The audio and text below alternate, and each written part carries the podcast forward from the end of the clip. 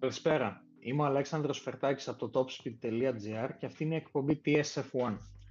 Μαζί μου έχω τον Δημήτρη Τόλη. Καλησπέρα. Τον Πάνο Δήμα. Καλησπέρα. Σήμερα τα πάντα γύρω από τον αγώνα της Σίμολα, ο οποίος είχε πάρα πολύ μεγάλο ενδιαφέρον. Αρχικά, ο Πάνος θα μας ε, μιλήσει για τα free practice. Πάνο. Είχαμε ένα πολύ ωραίο Παρασκευό Σαββατοκύριακο με τα free practice 1 να ξεκινάνε με ένα ατύχημα μεταξύ Οκόν και Πέρες το οποίο προκάλεσε κόκκινη σημαία στο οποίο βέβαια ο Πέρες ήταν σε fast lap και ο Κον ήταν σε γύρο αποχώρησης. Γενικά την Παρασκευή είχαμε θέματα με το onboard, με τις κάμερες κτλ. Είχαμε έναν Μάζεπιν ο οποίος δυστυχώς και αυτό το Παρασκευό Σαββατοκύριακο είχε ένα τετακί από την Παρασκευή το πρωί, στην τελευταία στροφή. Έναν Τσουνόντα, ο οποίος είχε αυτός μία έξοδο. Όπως και έναν Verstappen, Hamilton και Latifi, οι οποίοι ακολούθησαν επίσης. Τα free practice 1 τελείωσαν με τον Bottas στην κορυφή, έναν Hamilton στο, στα 0,041 χιλιοστά του δευτερολέπτου και τον Verstappen στα 0,058 χιλιοστά. Από εκεί και πέρα ο Leclerc στα 0,2 και ο Γκασλή με τον Sainz στην 5η και 6η θέση στα 0,324 ακριβώς. Τέλος, για τα Free Practice 1 είχαμε πολύ θετικά σημάδια από μία Williams και τώρα περνάμε στα Free Practice 2 στην οποία, στα οποία ξεκινάμε με μία έξοδο του Leclerc η οποία προκάλεσε πάλι κόκκινη σημαία με έναν Max Verstappen ο οποίος είχε θέματα στο πίσω μέρος του μονοθεσίου του ο Mazepin επίσης δήλωσε ότι είχε θέμα με το μονοθέσιο και έναν Νόρι, ο οποίος είχε και αυτός μία έξοδο. Τέλος, ο Μπότας κυριάρχησε και στα Free Practice 2, με μεσαία γόμα να σημειωθεί. Ο Χάμιλτον ακολούθησε με soft στα 0,01 χιλιοστά. Ο Γκάσλι στα 0,078 και από εκεί και πέρα ο Σάινθ και ο Leclerc με τις δύο Ferrari στα 0,3 σχεδόν και 0,8. Πολύ ωραία, ευχαριστούμε πολύ πάνω. Ε, πολλοί ίσως είχαν την εντύπωση ότι ο αγώνας στην Ιμολά δεν θα είχε κάποιο ιδιαίτερο ενδιαφέρον. Ε, δηλαδή, απόψεις δίσταντο λίγο από αυτού. Ωστόσο, πιστεύω ότι και ο καιρός βοήθησε πάρα πολύ, καθώς η βροχή έδωσε έναν πολύ ενδιαφέρον αγώνα. Ε, ωστόσο, μετά τα free practice της Παρασκευής και του Σαββάτου, είχαμε πολύ ωραίες μάχες και στις κατατακτήρες δοκιμές, για τις οποίες περισσότερα μας πει ο Δημήτρης. Δημήτρη είδαμε ότι πάλι η Haas, όπως είπαμε και την προηγούμενη φορά που δεν έχει χρησιμοποιήσει τα tokens, βγήκε στις τελευταίες θέσεις. Αν εξαιρέσουμε έναν Σουνόντα, ο οποίος βγήκε εκτός, είδαμε επίσης μια εντός εισαγωγικών αντικανονική προσπέραση από το Mazepin στον Giovinazzi, όπου εδώ πέρα οι απόψεις δίστανται γενικότερα, γιατί δεν υπάρχει κάποιος επίσημος κανονικός από την FIA αλλά υποτίθεται ότι υπάρχει ένα gentleman agreement μεταξύ των οδηγών όταν βγαίνει κάποιος οδηγός ε, στο flying lamp να μην προσπερνάει ένας τον άλλον, κάτι το οποίο Mazepin δεν τήρησε. Ε, είδαμε γενικότερα κάποιες βελτιώσεις από τη Ferrari. Ε, Παρ' όλα αυτά ο Sainz βγήκε δέκατος. Είδαμε το Vettel να ανεβαίνει στο Q2 και ουσιαστικά να βγαίνει 13ος. Ε, και γενικότερα βλέπουμε μια στον Μάρτιν όπως είχαμε σχολιάσει και την προηγούμενη φορά που θέλει ακόμα δουλειά όπως είπε και ο, ο ίδιος ο Φέτελ μετά τον αγώνα. Είδαμε επίσης ε, στο Q1 τον Λατίφη ο οποίος πέρασε τον Ράσελ έπειτα στο Q2 ο Ράσελ τον πέρασε. Είδαμε έναν Αλόνσο ο οποίος βγήκε 15ος και όπως είπε και ο ίδιος θέλει κάποιους αγώνες για να συνηθέσει το μονοθέσιο.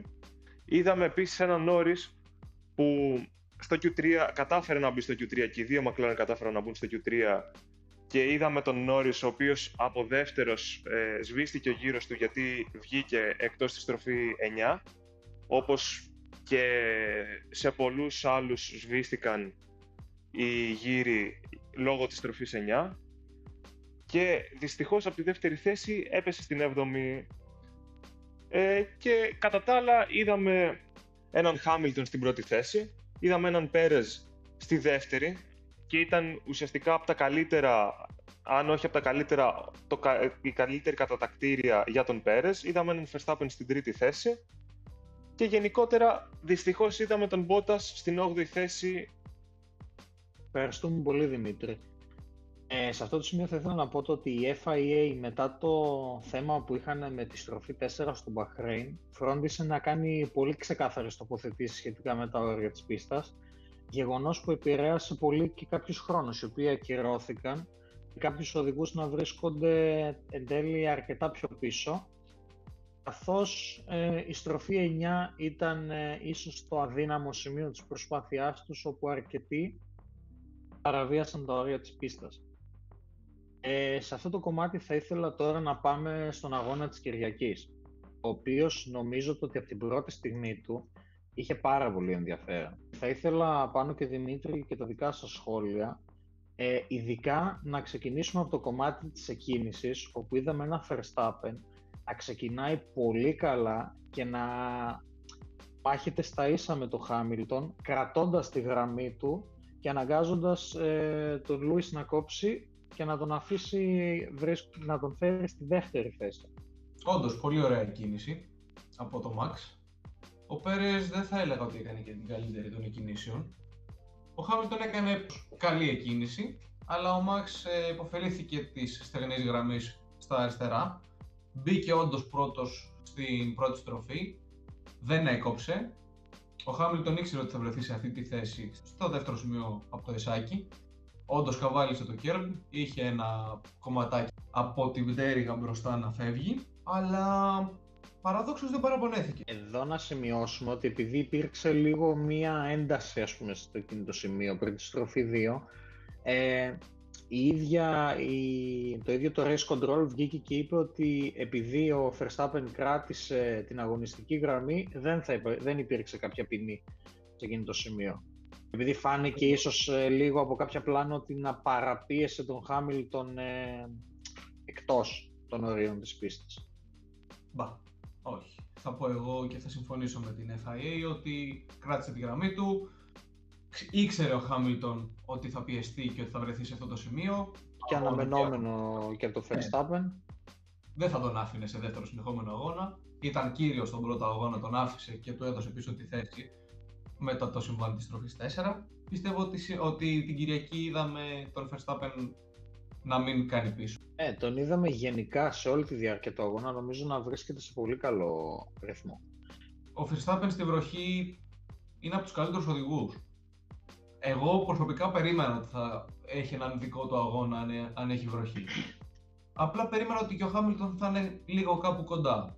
Είχε κάποιες ατυχίες βέβαια. Να πούμε ότι ήδη από τον πρώτο γύρο ο Μάζεπιν βρέθηκε και πάλι στο επίκεντρο, χωρίς ωστόσο αυτή τη φορά να φταίει, καθώς ο Λατίφη ε, άθελά του έφεσε πάνω του. Με το Λατίφη να εγκαταλείπει και το Μάζεπιν εν τέλει να συνεχίζει. Επίσης, ο Σουμάχερ σε μια προσπάθειά του λίγο πιο μετά, όταν, μπήκε το αυτοκίνητο ασφαλεία, όταν βγήκε το αυτοκίνητο ασφαλείας προκειμένου να απομακρύνει το αγωνιστικό του Λατίφη, ε, σε μια προσπάθειά του να κρατήσει τα ελαστικά του ζεστά, ε, είχε την ατυχία να γλιστρήσει και να πέσει πάνω στον τοίχο που βρίσκεται στα δεξιά από την έξοδο του pit lane. Γενικά, να θυμηθούμε ότι το ίδιο είχε κάνει και ο Ράσελ πέρυσι, όταν είχε βγει πάλι το safety car, ενώ ήταν δέκατος και θα μπορούσε να πάρει έστω και τον ένα πόντο, τράκαρε και Δυστυχώς έχασε και τον ένα πόντο, έτσι. Ήταν, ήταν η ατυχία της ημέρας για τον ίδιο. Εν τέλει να κλείνει και το pit lane για να απομακρύνουν το κομμάτι της εμπρός αεροτομής του, τον ίδιο να αλλάζει το εμπρός κομμάτι και εν τέλει να συνεχίζει τον αγώνα. Ε, στη συνέχεια είχαμε δει έναν ε, Sainz να ανεβαίνει σταθερά. Ε, ο Νόρις επίσης έκανε κάποιες πολύ ωραίες προσπεράσεις από την αρχή του αγώνα.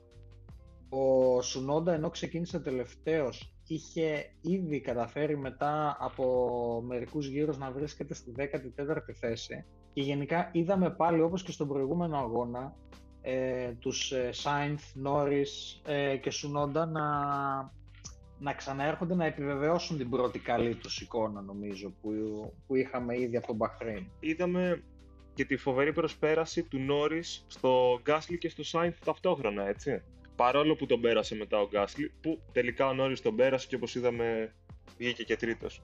Ε, σε αυτό το σημείο να πω το ότι στη συνέχεια του αγώνα το γεγονός ότι σταμάτησε η βροχή και ξεκίνησε να στεγνώνει η πίστα δημιούργησε ένα άγχος, αν θέλουμε να πούμε, στις ομάδες για το μέχρι πόσο, μέχρι ποιο σημείο θα κρατήσουν τα, τα, τα ενδιάμεσα ελαστικά τους. Είδαμε ιδιαίτερα τη Red Bull και τη Mercedes να δυσκολεύονται εισαγωγικά να αποφασίσουν το πόσο είναι, το ποιο είναι το σωστό σημείο χρονικά να φέρουν τους ε, Verstappen και Hamilton αντίστοιχα στα pit. Ε, δηλαδή στην ουσία να αφήνουν τους ίδιους τους οδηγούς σχεδόν να αποφασίσουν τελείως μόνοι τους για το πότε πλέον δεν νιώθουν καλά.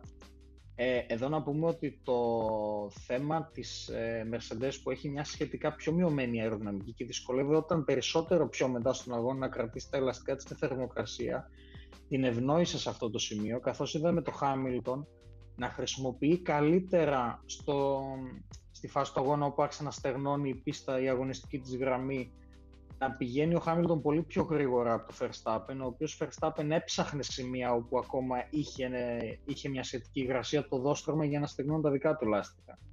Και ο Χάμιλτον κατέβασε τη διαφορά από τα 5 στα 2 δευτερόλεπτα πάρα πολύ γρήγορα νομίζω. Είδαμε και στρατηγικές οι οποίες δεν πέτυχαν, όπως του Γκάσλι που, είχε, που ξεκίνησε βασικά ο αγώνας με τα wet ελαστικά και τελικά από τέταρτος άρχισε να χάνει θέσεις. Ναι, νομίζω αυτό του κόστησε σαν τακτική. Γενικά είδαμε ότι ακόμα και το σημείο που επέλεξαν ε, αρκετές ομάδες να φέρουν τους οδηγούς τους για αλλαγή τους ε, έπαιξε μεγάλο ρόλο λίγο πολύ στο πώς συνεχίστηκε μετά ο αγώνας. Π.χ. Ε, στους πρωτοπόρους πάλι θα πάω, είδαμε το Verstappen να μπαίνει πριν τον Hamilton μέσα, δηλαδή τελευταία στιγμή περνώντας ε, πριν το σημείο της εισόδου στο pit lane να μπαίνει μέσα, ο Hamilton να συνεχίζει. Ο Verstappen βγήκε με μεσαία, με τα οποία πήγε μέχρι και το τέλος, ενώ ο Hamilton μπήκε στον επόμενο γύρο, πάλι και αυτός με μεσαία γόμα, αλλά είχε την ατυχία ότι βγαίνοντας κατά την προσπάθειά του να επιταχύνει ώστε να βγει μπροστά από το Verstappen, ε, δεν είχε πρόσφυση με αποτέλεσμα ο Verstappen να βρεθεί ξανά μπροστά του. Στην ουσία είναι σαν να σφραγίστηκε η θέση του ε, μέχρι και το τέλος του αγώνα, στη δεύτερη θέση. Δυστυχώς είδαμε και ένα πολύ αργό pit stop από τη Mercedes, έτσι, από τη μεριά της, όταν γενικότερα κάνεις 4 δευτερόλεπτα pit stop και γενικότερα ε, τα pit stop της Ήμολας είναι πολύ χρονοβόρα σε σύγκριση με τις άλλες πίστες του κόστησε αρκετά. Πέρα από αυτό που σχολίασε εσύ, Αλέξανδρε. Ναι, φάνηκε ότι γενικότερα δεν του πήγε καλά το συγκεκριμένο. Φυσικά η ατυχία του μετά συνεχίστηκε και παρακάτω, όπου έφυγε εκτός. Ωστόσο, ε, κατάφερε να κρατήσει τον κινητήρα του αναμένο, έκανε προσεκτικά όπισθεν και κατάφερε και ξαναμπήκε. Ήθελε πολύ μαγιά για να το κάνει αυτό που έκανε ο Χάμιλτον και την εμπειρία την έχει, δεν είναι τυχαία 7 φορές παγκόσμιος πρωταθλητής. Το να κρατήσει το μονοθέσιο όπως είπες και εσύ, με αναμένο την κινητήρα, να πηγαίνει με πολύ λίγες στροφές για να μην σκάψει το έδαφος και κολλήσει το μονοθέσιό του και να έχει την ψυχραιμία να τα κάνει όλα αυτά ενώ κυνηγάει την πρώτη θέση και το να μην χάσει την πρωτιά από το Max στο πρωτάθλημα γιατί φέτος προσπαθεί να σπάσει κι άλλα ρεκόρ ο Χάμιλτον τα κατάφερε και το ότι έσπασε η πτέρυγά του μπροστά και πήγαινε προς τα pitch τον ευνόησε λίγο το σφοδρό ατύχημα που έγινε μεταξύ Ράσελ και Μπότας στην ευθεία κίνηση τερματισμού λίγο πιο μετά, στη 1. Τον ευνόησε που βγήκε η κόκκινη σημαία και μπήκε στα pitch, σταμάτησαν τα μονοθέσια, είχε λίγο χρόνο να βάλει τα ακουστικά του να ηρεμήσει σαν άνθρωπος, γιατί με την ψυχολογία που είχε πιστεύω ότι δεν θα ανέβαινε και πολύ. Δεν σκεφτόταν καθαρά. Ναι, σίγουρα. Παρόλο το ότι διαχειρίστηκε πολύ ψύχρεμα και νομίζω ότι φάνηκε και η εμπειρία του, όπως είπες, ότι αυτό ήταν όλες οι κινήσεις του αργές και προσεκτικές ώστε να μην ε, κολλήσει και το μονοθέσιό του σε εκείνο το σημείο. Ε, σίγουρα και η κόκκινη σημαία και θέλω λίγο να σταθούμε σε αυτό το κομμάτι και θέλω και τη γνώμη σας στο σημείο της σύγκρουσης Μπότας και Ράσελ. Εγώ από μεριά μου θεωρώ το ότι η κίνηση του Μπότας δεν ήταν απαραίτητα λάθος όπως ε, σχολιάσαν κάποιοι.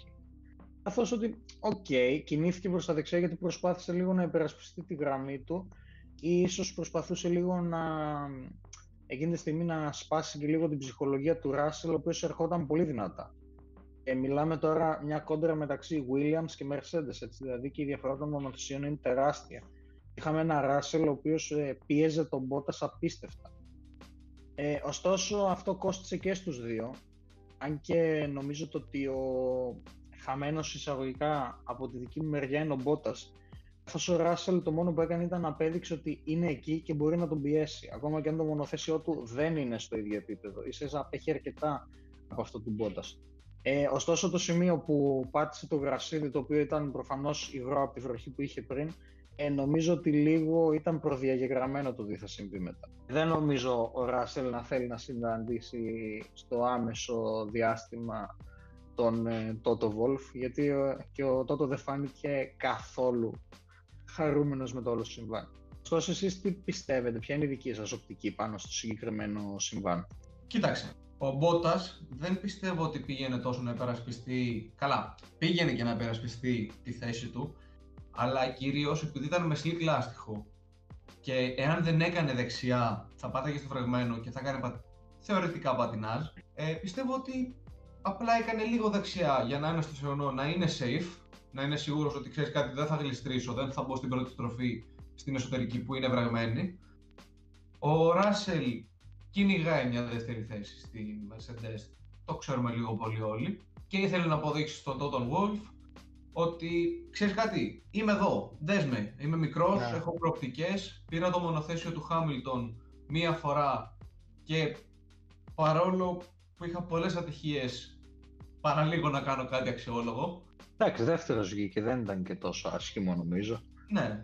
Για πρώτη επαφή με το συγκεκριμένο μονοθέσιο. Εντάξει. Απλά εκεί ο ενθουσιασμός δεν γνωρίζω τι ακριβώς. Ε, δεν, δεν, μπορεί και να μην περιμένει ότι θα γλιστράει τόσο πολύ αν πάταγε στο γρασίδι. Δεν του βγήκε. Είδαμε ένα ψηλοτρομακτικό onboard με τον αριστερό τροχό του Ράσελ να πάει πάνω στο χάλο του Μπότας που ευτυχώς που υπάρχει πλέον και α το λέγανε όλοι και α το κράζανε ότι είναι μια σαγιονάρα. Το άσχημο χάλο, ωστόσο, έχει αποδείξει αρκετές φορές ότι πολύ καλά κάνει και υπάρχει. Έχει πολλούς οδηγούς έτσι. Δεν είναι ότι απλά είναι άσχημο, προστατεύει κιόλας. Είδαμε τον Ράσελ να πηγαίνει προς το μονοθέσιο του Μπότας και να τον ακουμπάει στο κεφάλι, να τον χτυπάει σιγανά. Δεν μπορούσαμε να καταλάβουμε και τον Μπότας να απαντάει με ένα μεσαίο δάχτυλο. Το μεσαίο δάχτυλο του Μπότας νομίζω σηκώθηκε για να εκφράσει την ενόχλησή του για το συγκεκριμένο συμβάν. Δημήτρη, εσύ για το συγκεκριμένο συμβάν ποια η άποψή σου; Αρχικά θα ήθελα να διαφωνήσω μαζί σας ότι ο Χάμιλτον δεν ξέρουμε πώς θα αντιδρούσε και γενικότερα τι θα γινόταν αν δεν έπεφτε το red flag και θα πω εγώ ότι τον έχουμε δει σε φοβερή πίεση όταν ήταν μαζί με τον Ρόσμπερκ, έτσι. Και το 2016 που έγινε και σύγκρουση νομίζω στη Γερμανία τον έχουμε δει σε πίεση και πιστεύω πλέον ε, αφού του έχασε εκείνη τη χρονιά το πρωτάθλημα από το Ρόσμπεργκ ότι έχει ηρεμήσει, έχει επαναπροσδιορίσει γενικότερα τους στόχους του και πλέον έχει συνδυάσει την εμπειρία του με το ταλέντο του. Πέρα από αυτό, θέλω να πάω ένα βήμα πίσω και να πω τι έκανε μία Williams πίσω από μία Mercedes. Δηλαδή, ε, πάλευε ο Ράθερ για την ένατη θέση και ο Μπότας προσπαθούσε απλά να κρατήσει τη θέση του. Κάτι πάει λάθος για μένα. Όταν έχεις ένα μονοθέσιο... Να πω εδώ λίγο μια κακία. Πώς τον πετσόκοψε έτσι; Σχεδόν το κατάφερε. Σχεδόν. Ελπίζουμε να συμβεί στον επόμενο αγώνα ή σε κάποιο αγώνα τέλος πάντων. Συμφωνώ. Ε, και θέλω να πω ότι όταν βλέπεις ο Χάμιλτον να προσπαθεί και από την ένατη θέση μετά το red flag και αφού του ξεκίνησε ο αγώνας να βγαίνει δεύτερος και ο Μπότας από 8 να, από την αρχή του αγώνα και με όλα τα safety cars και, και, και, και να προσπαθεί να κρατήσει τη θέση του από μια Williams που πέρυσι δεν πήρε ούτε ένα πόντο, έτσι. κάτι δεν πάει καλά. Ε, γενικότερα όμως θα συμφωνήσω μαζί σας και θα, θα συμφωνήσω με τον FIA για την απόφαση που έβγαλε ότι ήταν απλά ένα racing incident. Γιατί, OK, okay, συμφωνώ με τον Μπότα στο ότι προσπάθησε να αμυνθεί και να καλύψει λίγο το κενό. Επίσης, ο Ράσελ δεν μπορούσε να κάνει κάτι άλλο από το να πάει δεξιά. Και τώρα εντάξει, συζητάμε για μια ευθεία η οποία κατά μέσο όρο οι οδηγοί πάνε με 320 χιλιόμετρα, έτσι. Ναι, και θεωρώ το ότι εντάξει, OK, okay, είναι και αυτό μέσα στο πρόγραμμα. Αγώνας είναι στην τελική, οπότε ναι, ήταν απλά ένα ατύχημα. Δεν νομίζω ότι ήταν σκόπιμο από κάποια από τις δύο μεριές να συμβεί αυτό. Ο καθένας, ένας προσπάθησε να υπερασπιστεί τη θέση του, ένας άλλος απλά προσπάθησε να συνεχίσει την προσπέρασή του ή να συνεχίσει να πιέζει τον αντίπαλό του, τον προπορευόμενό του, έτσι, απόλυτα φυσιολογικό για μένα.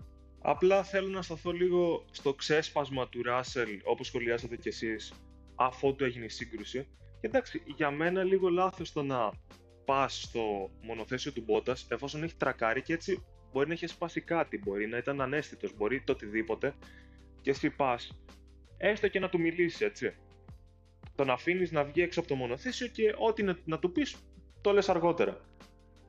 Πέρα από ναι, αυτό... νομίζω ότι καλό είναι πρώτα λίγο να ηρεμούν τα πνεύματα και μετά να υπάρχει η οποιαδήποτε επικοινωνία. Έχει ενδιαφέρον παρόλα αυτά να δούμε τι θα γίνει με αυτή τη θέση το 2022, γιατί ουσιαστικά ο Μπότας πλέον στον επόμενο αγώνα, αν πάρει podium, θα γίνει ο 12ο σε κατάταξη που έχει τα περισσότερα podium συνολικά στη Φόρμουλα 1. Είναι εν μέρει φοβερό. Απ' την άλλη, ε, όπως έχουμε σχολιάσει και στο προηγούμενο, στην προηγούμενη εκπομπή, ότι έχουμε έναν Ράσελ ο οποίος είναι ένας, ένας φοβερός οδηγός, ένα φοβερό ταλέντο. Επίσης, θα ήθελα να πω ότι ο Τότο μίλησε μετά σε συνέντευξη για τον Ράσελ και για όλο το συμβάν αυτό και προφανώς ούτε αυτός ε, είπε ότι φταίει ο ένας από τους δύο οδηγούς. Εγώ θέλω να πω κάποια άλλα πράγματα γενικά στον αγώνα που είδαμε λίγο έτσι πέρα από Mercedes ατυχήματα κτλ.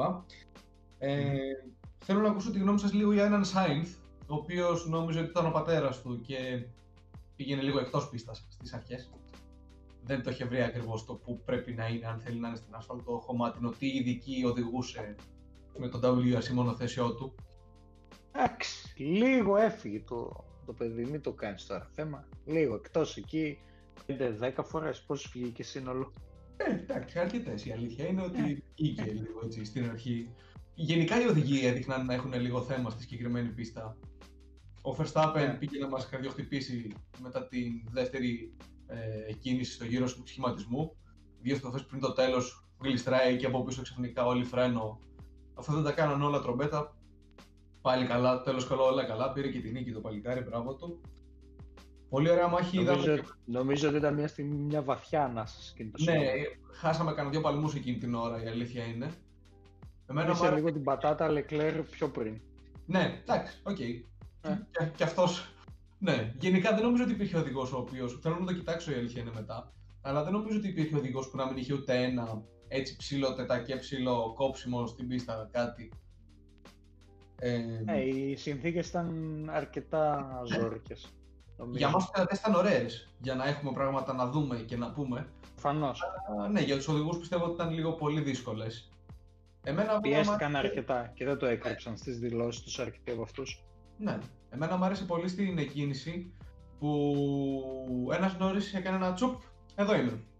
Και προσπέρασε έτσι πολύ ωραία το Leclerc και ψιλοκυνηγούσε για κανένα δύο γύρους στον ε, Verstappen και λέω ωραία, η McLaren ανεβαίνει ακόμα περισσότερο αλλά μετά ναι, ο Verstappen έκανε το δικό του αγώνα ένας Hamilton ανέβαινε θέσεις συνέχεια εν τέλει πέρασε και τον Νόρις με προσπάθεια θα πω εγώ. Δεν τον πέρασε τόσο εύκολα όσο πέρασε το Leclerc.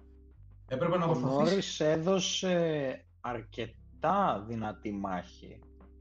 Ναι. Ε, και φαινόταν ότι πραγματικά πίεσε τον εαυτό του και περισσότερο από ό,τι θα μπορούσε.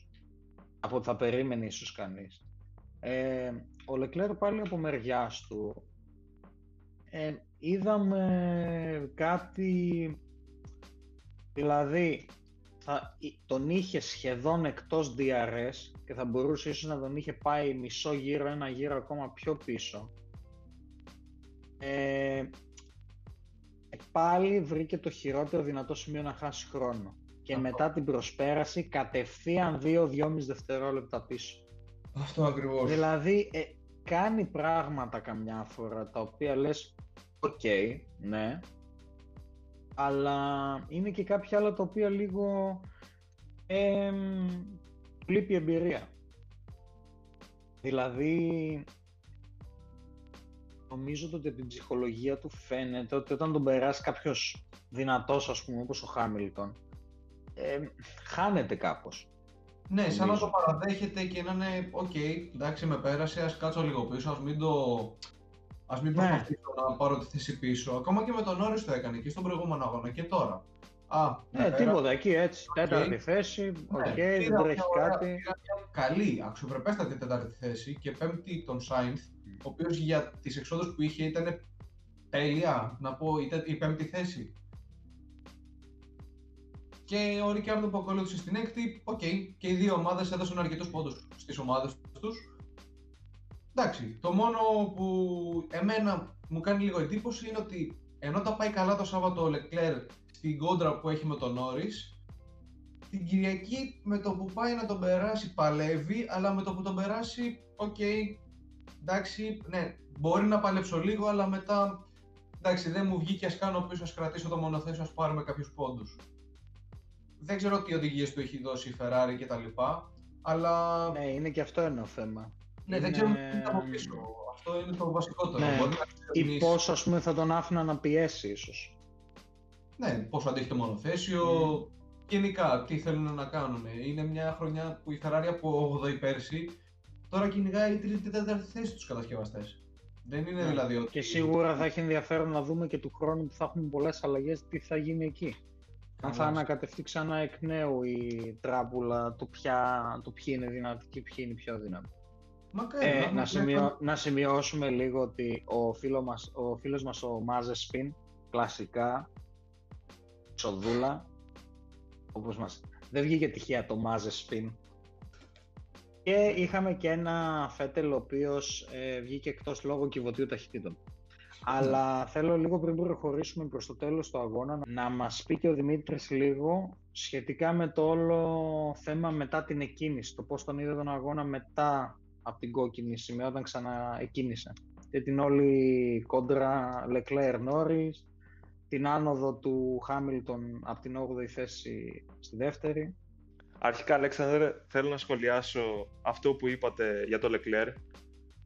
Γενικότερα, θέλω να θυμηθούμε και το μονοθέσιο που έχει. Ε, όπως σχολιάσατε και για τον Σάινθ, πιστεύω, αν και δεν έχω δει κάτι αντίστοιχο, αλλά πιστεύω ότι είναι αρκετά σταθές. Οπότε δεν πιστεύω ότι αξίζει ο Λεκλέρ να κυνηγήσει μία θέση με ένα τέτοιο μονοθέσιο που σίγουρα δεν έχει. Ναι, μεν κυνηγάει τρίτη με τέταρτη θέση, αλλά ακόμα έχει πολλά κενά και δεν γίνεται ξαφνικά από τη μία μέρα στην άλλη από 8 να πας τρίτος, έτσι. Πέρα από αυτό, θέλω να πω για τον Νόρις ότι ήταν εντυπωσιακή η οδήγησή του.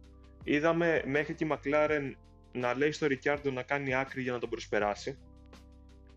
Είδαμε φοβερές προσπεράσεις όπως σχολιάσαμε και νωρίτερα και πιστεύω ότι κάνει και για μια ακόμα καλύτερη θέση. Βλέπουμε ένα ανερχόμενο ταλέντο που αξιοποιεί το 100% του μονοθεσίου του σε αντίθεση με έναν Ρικιάρντο ο οποίος ακόμα προσπαθεί να βρει τα πατήματα στη McLaren. Επίσης θα ήθελα να σχολιάσω τον Πέρες, τον οποίο τον αφήσαμε λίγο εκτός και θέλω να αφαιρθώ πρώτον στα 10 δευτερόλεπτα που πήρε ποινή επειδή προσπέρασε όσο υπήρχε το safety car και γενικότερα είδαμε πολλές φορές να βγαίνει εκτός της πίστας ή να έχει κάποιο τετακέ. Οπότε θα έρθω να πω εγώ εδώ και θέλω να ακούσω και τη γνώμη σας πάνω σε αυτό. Άξιζε τελικά η αλλαγή από τον Άλβον στον Πέρες ή βλέπουμε πάλι μία εντός εισαγωγικών καταραμένη δεύτερη θέση στη Red Bull. Ε, πιστεύω το ότι ο Πέρες απλά θέλει το χρόνο του ίσως λίγο για να βρει ε, τα πατήματά του με το μονοθέσιο από εκεί και πέρα, για να αναφερθώ λίγο, να γυρίσω και εγώ πίσω στο κομμάτι του Leclerc και της Ferrari, ε, σίγουρα δεν είναι η Ferrari στο επίπεδο της Mercedes και της ε, Red Bull φέτος, ως προς το μονοθέσιο. Απλά ίσως ε, θέλουμε να δούμε τη Ferrari λίγο πιο δυνατή. Σίγουρα είναι πιο δυνατή. Δηλαδή θεωρώ ότι η τετράδα πάνω θα παίξει το 1-2 λογικά θα είναι μεταξύ Red Bull και Mercedes και το 3-4 θα είναι ξεκάθαρα μια κόντρα μεταξύ Ferrari και McLaren. Θα πω μάλλον ότι θα είναι Norris, Leclerc για Ferrari και για McLaren και Ferrari αντίστοιχα. Ε, και στο 1-2 σίγουρα θα δούμε Hamilton και Verstappen. Από εκεί και πέρα ε, θα ήθελα λίγο να μας πει και ο Πάνος στη γνώμη του για το κομμάτι του Πέρες και για τη λεγόμενη καταραμένη δεύτερη θέση της Red Bull που δεν νομίζω ότι είναι καταραμένη, απλά θέλει το χρόνο της φέτος. Λοιπόν, γενικά η δεύτερη οδηγή, ε, έχουμε αρκετούς βασικά οδηγούς οι οποίοι μπήκαν σε καινούργια μονοθέσια. Σάινθ, Ρικιάρντο, Πέρες. Από τους τρεις, ο Σάινθ παραδόξως έχει δείξει τα καλύτερα αποτελέσματα. Έχει δείξει ότι είναι πιο άνετος και από τους άλλους δύο με το μονοθέσιο που έχει. Τώρα, καταραμένη θέση όχι; Θα πω όχι, ό, γιατί στο συγκεκριμένο αγώνα είχαμε έναν Πέρες ο οποίος έδειξε πολύ δυνατός στα δοκιμαστικά. Περίμενα πολύ δυνατά αποτελέσματα την Κυριακή, τα οποία καλώς ή κακώς δεν ήρθαν. Ε, ο Γκασλί και αυτός πιστεύω ότι θα έδειχνε ωραία αποτελέσματα και πιστεύω ότι θα είναι ωραία μάχη και των τριών που είπες Νόρις, Λεκλέρ, θα είναι και ο Γκασλί μέσα, αν όλα πάνε καλά. Και πιστεύω ότι όντως θα είναι μια ωραία μάχη. Θα έχουμε δύο ωραίες μάχες βασικά. Μία στο πρώτο, δεύτερο, μία στην πρώτη, δεύτερη θέση και μία στην τρίτη, τέταρτη, πέμπτη θα πω κι εγώ με τη σειρά μου. Με την Alfa Tauri, τη Ferrari και την με McLaren να παλεύουν για τρίτη, τέταρτη, πέμπτη θέση και όπως, είπατε, όπως και εσύ, και εσύ Αλέξανδρε, την Red Bull και τη Mercedes να παλεύει για το 1-2 μακάρι να πω εγώ να δούμε και έναν Πέρες με έναν Μπότας να μάχονται. Γιατί σιγά σιγά βλέπουμε λίγο έτσι τον Ρικιάρντο με το Σάινθ, ok, δεν παλεύουν ακριβώς, αλλά είναι κοντά οι δυο τους. Και σε βαθμολογίες και στα λοιπά είναι κοντά. Να δούμε και έναν Πέρες με έναν Μπότας μήπως. Να βάλω εγώ έναν αστερίσκο εδώ και να πούμε λίγο ότι θα θέλαμε να δούμε, άσχετα από το με ποιον θα κοντραριστούν, γενικά επίσης την πορεία των ε, Ράσελ και Τσουνόντα επίσης. Ωραίο δίδυμο. Ωραίο δίδυμο, όντως.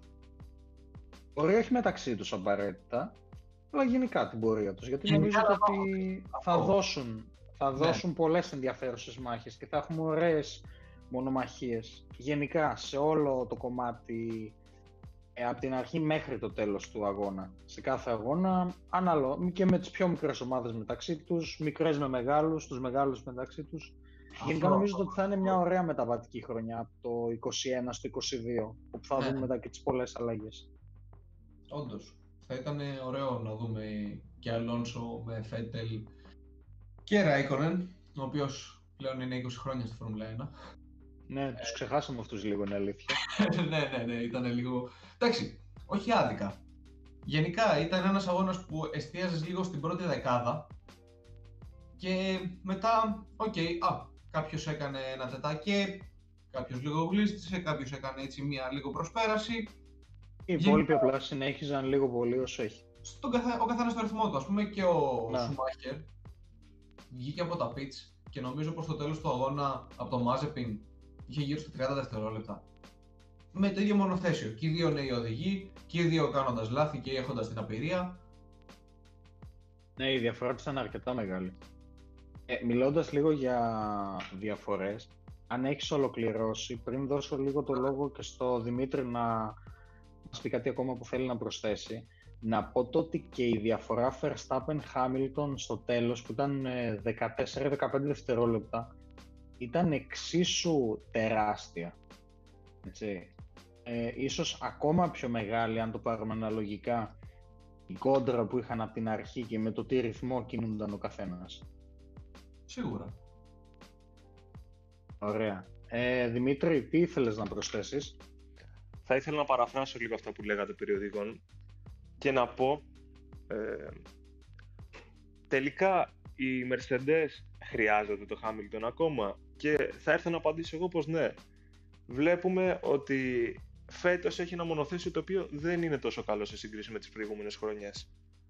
Και βλέπουμε αντίστοιχα τον Bottas να προσπαθεί να μείνει εντός δεκάδας. Και βλέπουμε έναν Χάμιλτον ο οποίος παλεύει για την πρώτη και τη δεύτερη θέση και μάχεται σώμα με σώμα με το Verstappen. Οπότε γενικότερα πιστεύω ότι έχει την εμπειρία και το ταλέντο να συνεχίσει να οδηγεί για τη Mercedes και να μην πάρει σύνταξη όπως ε, λέγαμε και νωρίτερα. Οπότε δεν πιστεύω ότι το μονοθέσιο οδηγεί το Χάμιλτον, αλλά ο Χάμιλτον οδηγεί το μονοθέσιο.